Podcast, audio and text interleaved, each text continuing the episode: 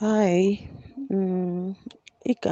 okay, mina ngiwumama I'm a sex worker, ngisebenzela eStenga. Lento ye-lockdown ingihlukumeze kakhulu ngoba since kade kuyimina, since kuyimi nje engiyi-breadwinner ekhaya, izinto zinzima kakhulu ngoba umuntu akakwazi ukuthi aphume ayosebenza.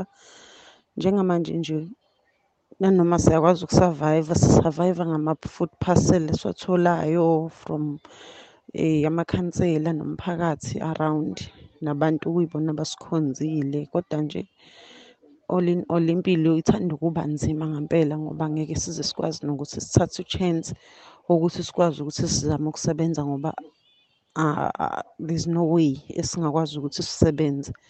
Kunzima nje kakhulu kakhulu kakhulu nje, yonke into inzima ngendlela engeke ngize ngikwazi ukuyichaza. Akukho okungenayo namanje njengoba kade kuhlongozwa indaba yokuthi kuyavulwa ngomhlaka twenty iy'kole. Angazi nokuthi umntwana njengoba uyagibela uma ngabe eya esikoleni sizobe ngenzanjani ukuze akwazi ukuthi umntwana agibele. So, ilokho nje engingakwazi ukuthi ngikusho.